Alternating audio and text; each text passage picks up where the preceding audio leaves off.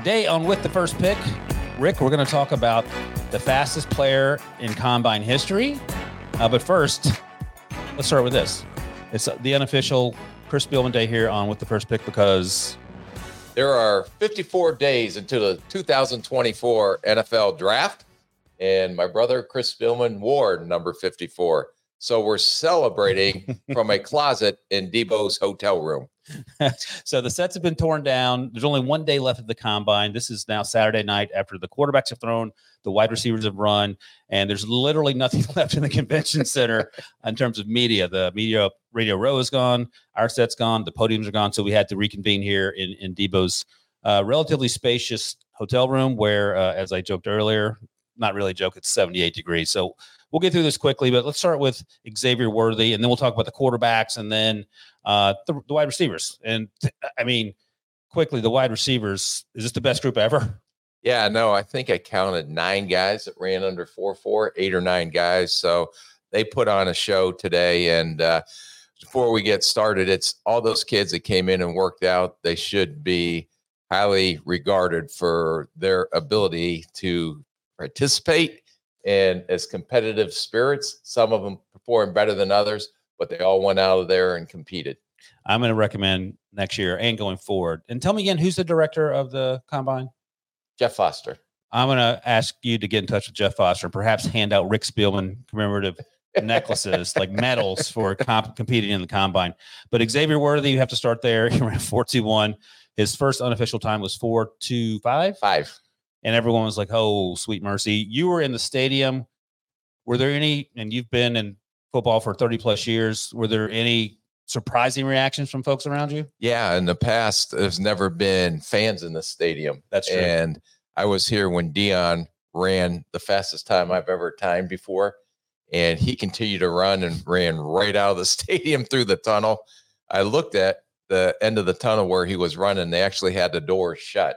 So but it was funny. I don't know if he knew he broke the record, but as he finished, he continued to sprint towards where the fans were in the back of the end zone, and people were going nuts. It's funny you say that because I was listening to the NFL Network broadcast with Daniel Jeremiah and Rich Eisen, and they were saying like when Deion ran, and even when John Ross ran, he may not have known right away. And sometimes that's why those players back in the day would run twice. I think Xavier Worthy knew pretty quickly. Maybe not when you saw him get through the finish line, but he circled back around. He took that lap he talked about, came back with some other wide receivers. You could see on television they were watching him. Uh, they already watched the replay on, on someone's phone. And one of the wide receivers said, "Go ahead and take your shoes off." I think he realized then that four two two was a record by John Ross in 2017, I believe. So he laced the shoes back up. Rick ran a four two one official, and after that, he took the rest of the afternoon off. How'd you feel about that? Yeah, no, he proved what he wanted to prove to be the fastest uh, human being coming out in the NFL draft this year. And I'm sure the routes and uh, everything else that he'll do, he'll finish out down at uh, Texas's Pro Day. So let me take you back to that wonderful two round mock draft we did where I rightfully took Graham Barton, number 32 overall to the Chiefs, and got mocked by both you and Chiefs fans. I own that. But early in the second round, I took someone named Xavier Worthy, I think, to the Patriots, and you also mocked me. Would you now like to take this opportunity to apologize? What I'm mocking you. The guy is fast. I mean, I don't think he's a first round talent. I don't you don't 40. move guys up in the draft just because of how fast they run. Although that was an exciting time, and congratulations to him. I'm still going to go back, and all the teams will still go back and evaluate what they did on tape. Yeah, another time, I think I had him going 40. Is 40 too high? No, uh, he's going to go in a second round, and probably with this time, he's probably going to definitely move up. And the concerns we talked about all falls that he had focus drops both this year and the year before. I thought he got better this year. I thought he played way tougher than his weight. Uh, there was noted on the pod on, on the telecast, excuse me, that Brian Thomas Jr., who you love and had a ran in the four threes, weighs more than 40 pounds more than Xavier Worthy. So that's how light Xavier is. I don't I'm not sure exactly what he weighed today, but he played, played about one 166, which is slight of frame, but he plays much tougher than that. And obviously, he has legit breakaway speed to the point that he now is the fastest person in combine history. There's no. Uh, uh no. You you're you're no. You, you get do the you want it. No, he's he's going to go forty. Okay, one. I'll say below forty. You mean 40, dollar 40, 40 or higher? Yeah, Yeah. Is that lower? 40 or closer to the third round and beyond. He'll go 40 and then it goes 41, 42. He's going to go towards that way instead of 39, 38. Does that make sense? Yeah, I'm taking that. Okay. Yeah. I know it's been six days. It's long. Well, 40 to 41 is higher. yeah. Not if you're looking at it. Upside going- down. Yeah, no. But if someone goes 40 Yeah. and then someone goes 41, isn't he going lower in the draft than 40? Yes, he's going after. But yes, I understand what you're saying. For It's kind of like golf.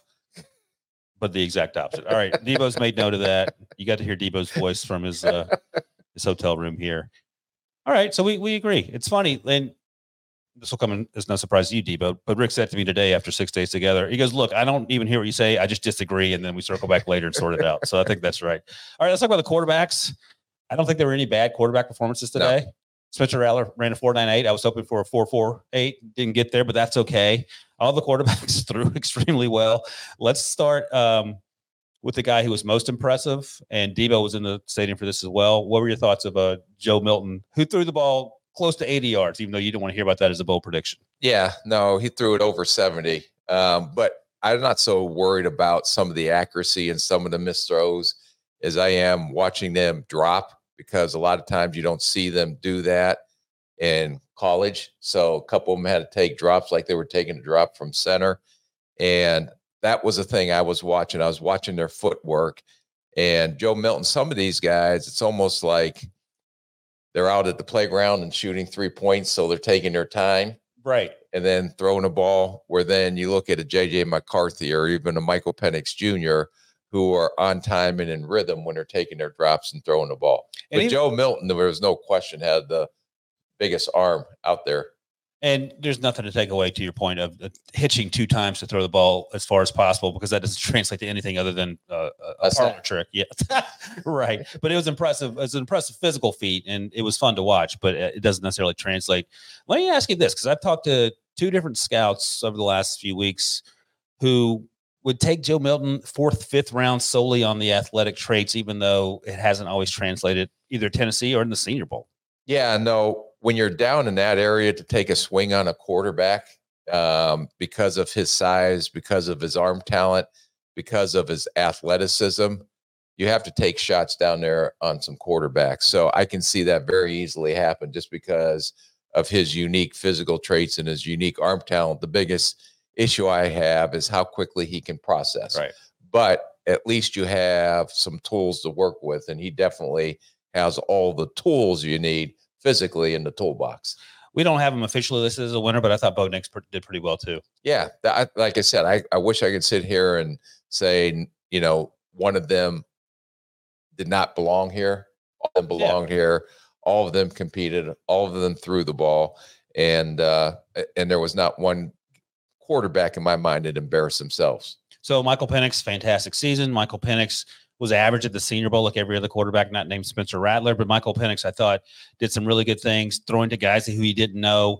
He was throwing lasers on the on the outs and the deep outs that he did all season long, and I thought his footwork looked pretty good too. Yeah, his footwork was great, and just to watch him throw live, uh, how the ball comes out of his hands, and he has, I think, maybe the biggest hand of all the quarterbacks. I remember when we had him on set, and his hand was over his knee, and and his fingers went from his knee almost down to his ankle. How long his fingers are, uh, but he had a really smooth stroke, uh, quick release, no wasted motion, and can put some velocity on the throws that he made today.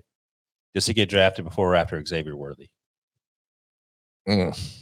That's going to be a, a, that'll be interesting. All right, we'll circle back to that one. I still think he has first round talent. Uh, Can you tell me again why he's not a first round pick if the medicals are cleared? You made a good point earlier this week. There's only so many times you can tear your ACL because each time you tear it, it's and you get a new tendon, and I understand all that, but the the bones, the cartilage, all that other stuff is affected too.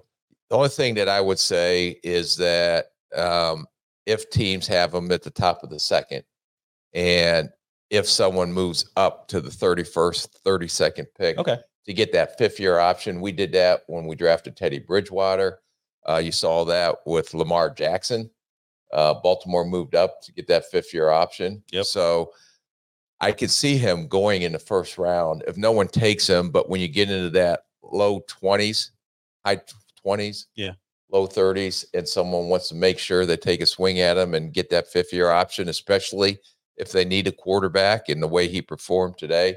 And I think he will continue to spiral up um, as, as he goes through this process. The only real knock on him was that national championship game, but he was getting pelted pretty good.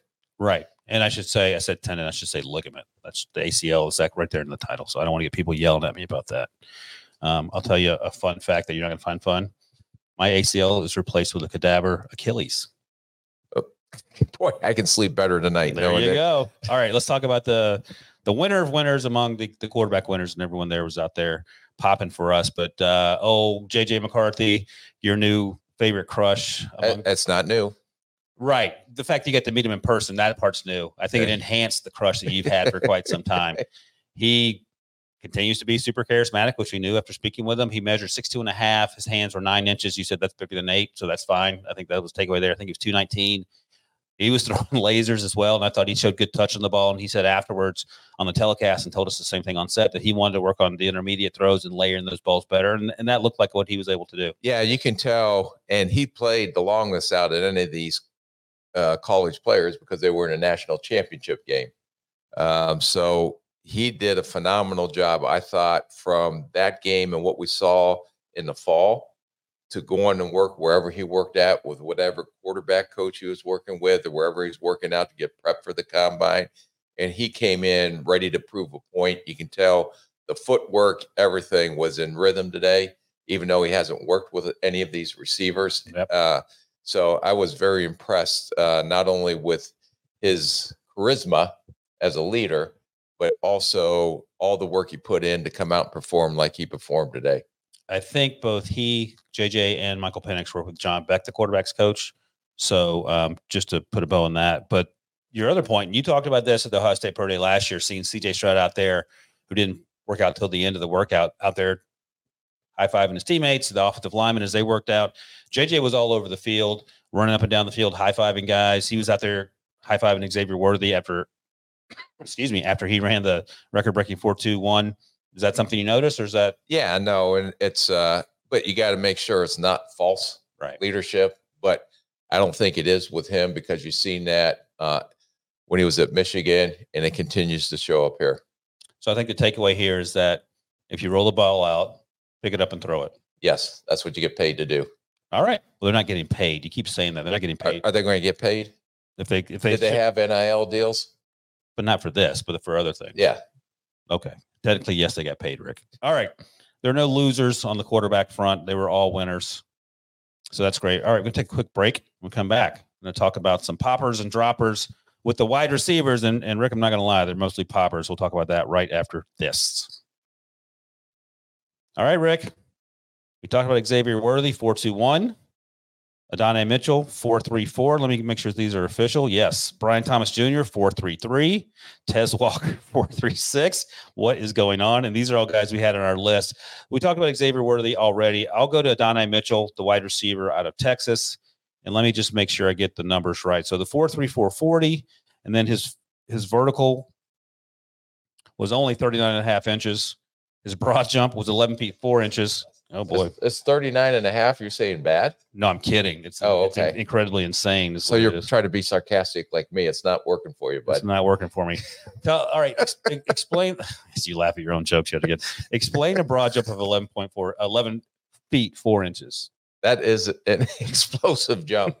and uh and not only you know the 40 time, but his ability to explode like that uh will translate to what he does running routes, what he does when he goes up and uh potentially gets in contested situations. Those are the things you're looking for in an explosive playmaker.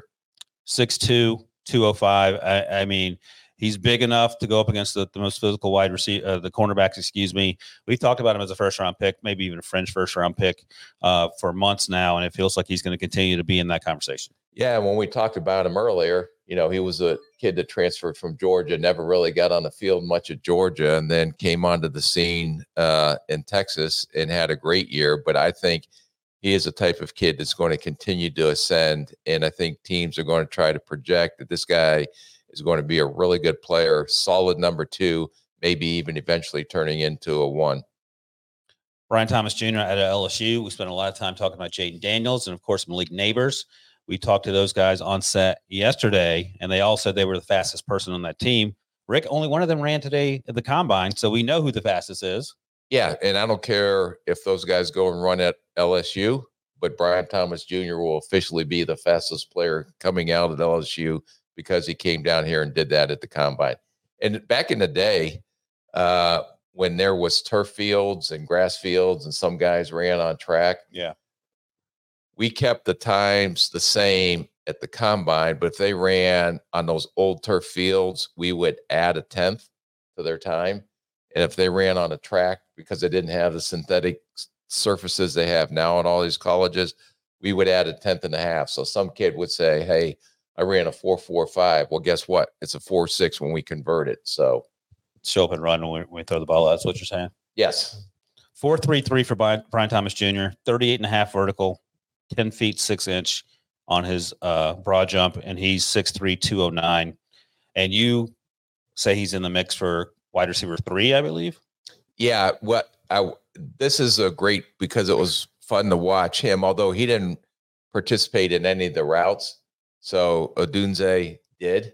Or, he has and, very sticky hands. And he has. He was very good uh, running routes um, for a big receiver. He got. I really thought he got into and out of his uh, cuts, and excellent hands. And you can see how natural he is plucking the ball out of the air. So going, I was going back and forth, and I thought that uh, Brian Thomas Jr. was closing in on him. Mm-hmm.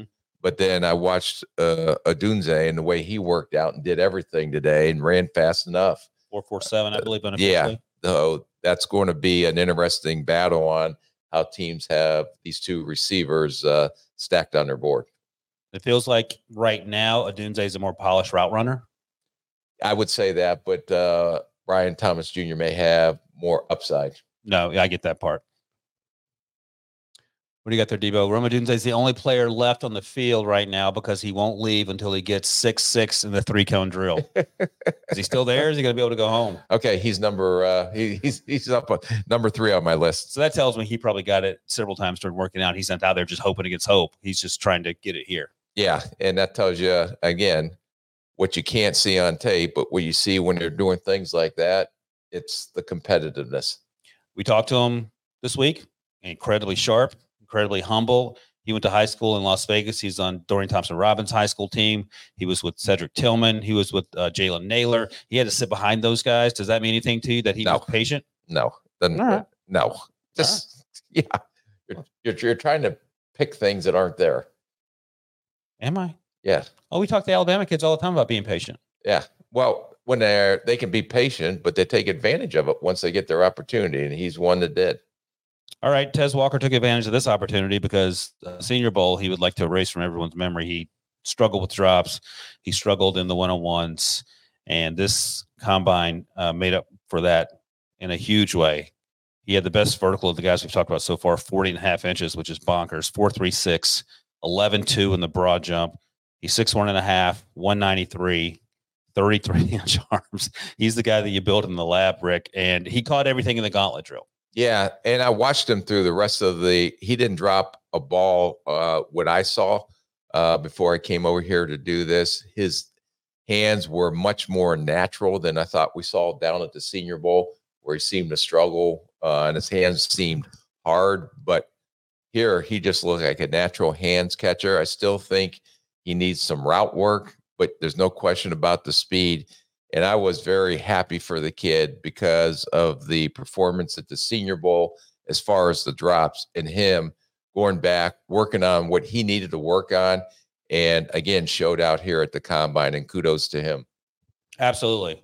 Uh, I think I still have him outside the top 100. How do you feel about that? Yeah, he might jump in that third round now. Yeah. The way yeah, he right ran there. and the way he worked out today, that could move him back into the third round mix. And finally, You'll be happy to hear this name. Someone I spoke with earlier uh, a few weeks ago. We had Mike Renner on the show, and you, Mike less so, but you certainly made fun of me. Anthony Gould, Oregon State wide receiver. I'll give you the numbers that you won't like 5'8, 174, 29 inch arms. I don't care about that. Okay. But 439, 149 in the 10 yard split, which is better than any of the guys we talked about. And I D- does it necessarily matter if you're the size and running 10 yards straight ahead? No. Okay. 39 and a half inch vertical for 5'8, 10 9 in the broad jump. Yeah, no, he had a great workout. There was no question about his explosive athleticism, and he does run on tape. I just think he is a better athlete than maybe a just a true, you know, you're trying to put him in a Tank Dell category, and I don't think he's Tank He, Dell. he, he did well in the drills too, I thought. yeah, no, he caught the bell well, but I still think he's a little stiff through his lower, getting in and out of his uh, cuts for a smaller guy. Uh, and he prefers to catch in tight, which is fine because he caught everything today. Right. He's not third round for me. No, he, Tank he, would- he would be a good Saturday pick. Right. Where Tank went in the third round, and Tank probably got he should have gotten hot, gone higher, knowing what we know now. But right, exactly. All right. Um, I'm not going to call Keon Coleman uh, a dropper. I just want to note Keon Coleman ran a four six one.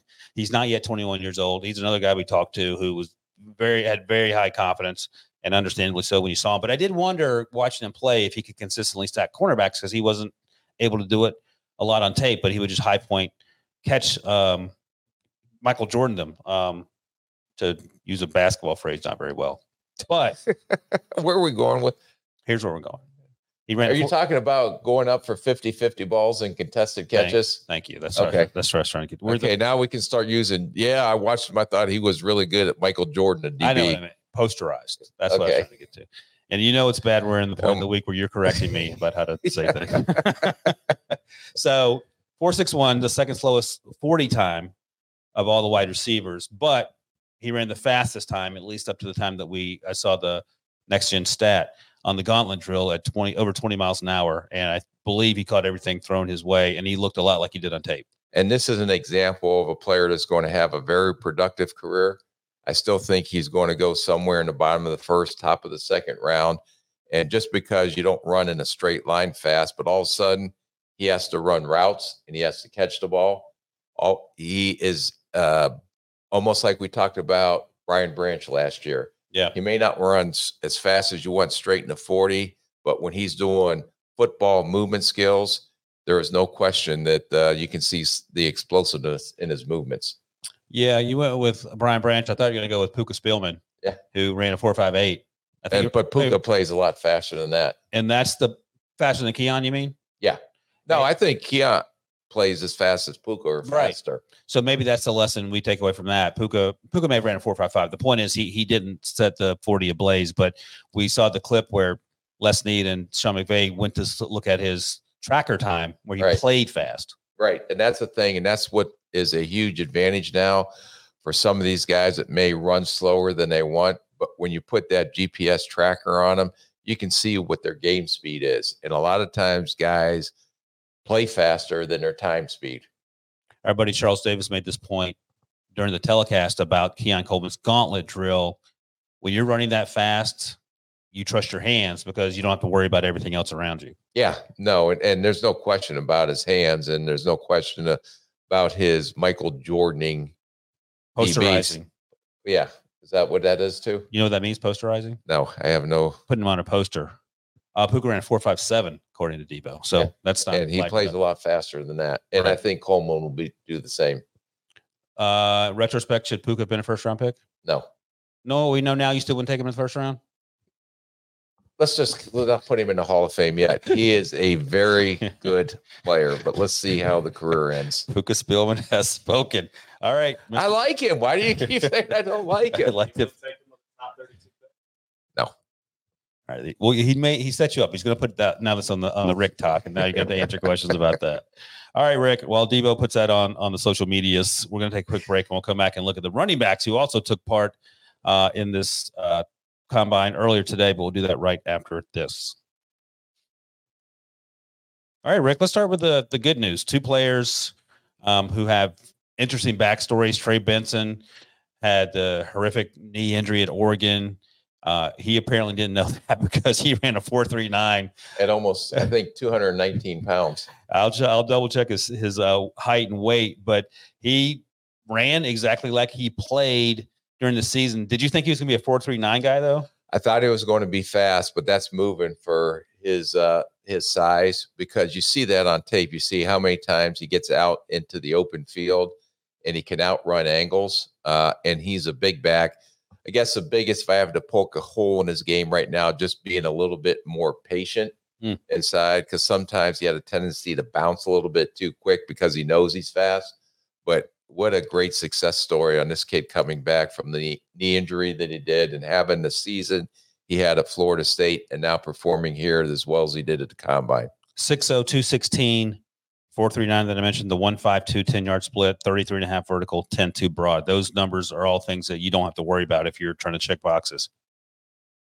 Is he your uh, running back one? Uh, I am having a tough time deciding between him and uh, Jaylen Wright at Tennessee. Who ran a 438 today? Yeah. And I was like going back and forth between the two.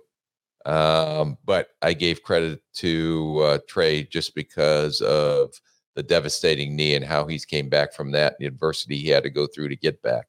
And the hesitation I'm asking about Jonathan Brooks out of Texas is that he's coming off the ACL. Yeah, we just I don't know what the medical is on him or when he'll be ready. Because if he had he been healthy, he very easily could have been in that conversation. Yes. Second round pick for either of those, Jaylen and I think it'll depend on how the board falls and how team needs are. And uh, but I think they'll for sure be Friday guys. But if someone's looking for a running back, I think uh, Wright and Benson, and you know, unfortunately Brooks has the ACL, but all those three will be considered in the second round. All right. The guy I was impressed with today for a number of reasons. He ran a four five two, which is fast enough for a running back. I don't care about that. The one five six 10 yard split certainly helps. 35 inch vertical is get your eyes, uh, get your attention as well. 5'8, 211, Ray Davis out of Kentucky. He ran for over a thousand yards at Kentucky, ran for over a thousand yards at Vanderbilt. He played at Temple, I believe, prior to that, dominated there. And his backstory, Rick, and we talked about this in HQ, he was in foster care and homeless as a 12 year old, and he somehow had the fortitude to to overcome that, which is in and of itself an amazing story. Not only that, he's going to get drafted, he's going to play in the NFL, and he had a fantastic career at Kentucky. And all that taken together, it's hard not to love this kid. Yeah, and then you add on the performance he put on at the Senior Bowl, and that to me, he was the best running back at the Senior Bowl. And then all he's had to overcome in his life, that tells you the kid's nothing but a winner.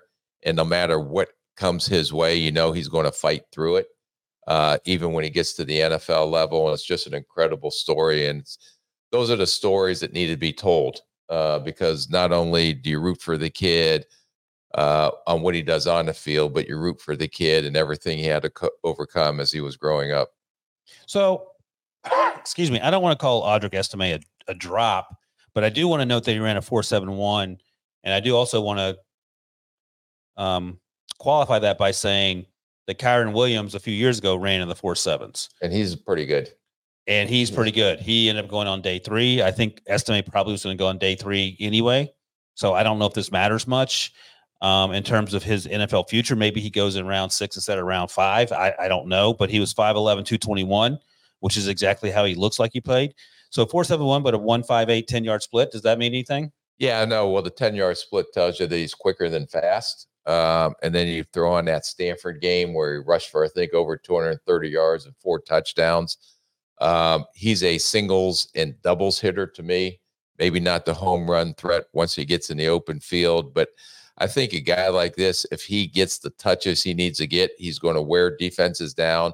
And, you know, as I was thinking through there, like Jamaal Williams, uh, when you get near the goal line, you remember the uh, magic year he had in Detroit with all the touchdowns. Right. This is the type of kid you want to give the ball to when he's near the goal line, when your offense is near the goal line. And you talk about quicker than fast, 38 inch vertical, which gives you a sense of the explosiveness early, near the line of scrimmage and 10 and a half broad jump also in the same range as the, the explosive wide receivers we've talked about previously.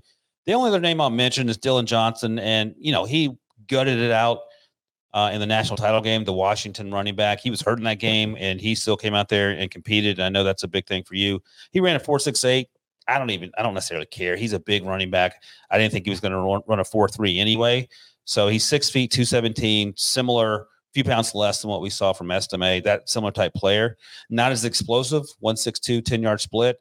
The vertical is only 31 and a half inches, but I feel like he was a day three guy coming in. He's still a day three guy, and he's going to be a uh, a guy who comes in and, and does a couple series as a, a power back, and, and that's not a surprise, right? No, and all these teams now going running back by committee. They have different flavors.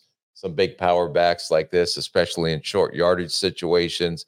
Uh, four minute offense where you want to try to control the clock, try to get first downs uh, at the end of a game. So these are the type of backs that I think teams will fall in love with as far as late Saturday as draft picks because they'll have a role on the offense. Yeah, I think this is a pretty exciting combine. It was a great combine It was fun. The for the 14 combine players that participated. which includes Xavier Worthy, who, who was uh, he's the combine MVP uh, according to with the first pick. Runner up with Spencer Rattler. Shout out to Spencer Rattler. this is going to be a thing. Oh boy. Uh what and which way? Interviews? Yeah, who was your favorite player that you talked to? I know who it is. If you forget, I know who it is. who is it? Uh it was either me sharing a ginger beer with Caleb That was Williams. a good one.